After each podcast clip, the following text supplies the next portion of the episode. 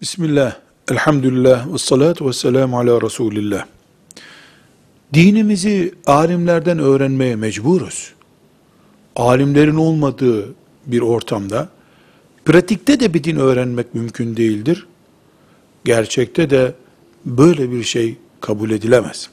Ama alimler farklı farklı konuşuyorlar. Bunun sebebi başka şeyler şüphesiz. Yani farklı farklı konuşmaları bir kasıttan kaynaklanmıyordur diye biz biliyoruz, öyle istiyoruz, öyle umuyoruz. Bir Müslüman dinini öğrenmek için alimlere gidecek. Alimleri dinliyor, okuyor.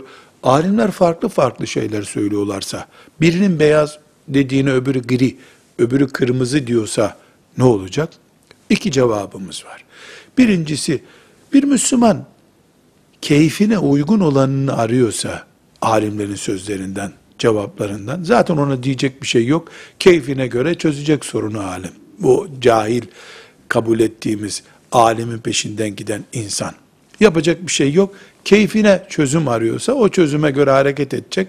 Onun akıbeti Allah'a kalmış. Ama normalde Müslüman böyle bir şey düşünmez. Cenneti, cehennemi düşünerek, Allah'ın rızasını düşünerek Müslüman alimleri dinliyordur. Alimleri okuyordur. Alimler de farklı söylüyorlar. Bunun çözümü çok kolaydır.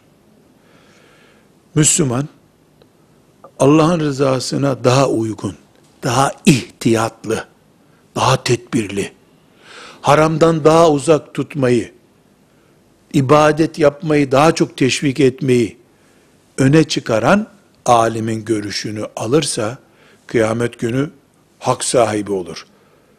Ateşten daha uzak olduğuna inandığını, daha çok ibadet yapmayı, haramdan daha çok uzak tutmayı teşvik edeni aldım dediğinde alemin peşinden gitmekle hiçbir şekilde vebale girmiş olmaz.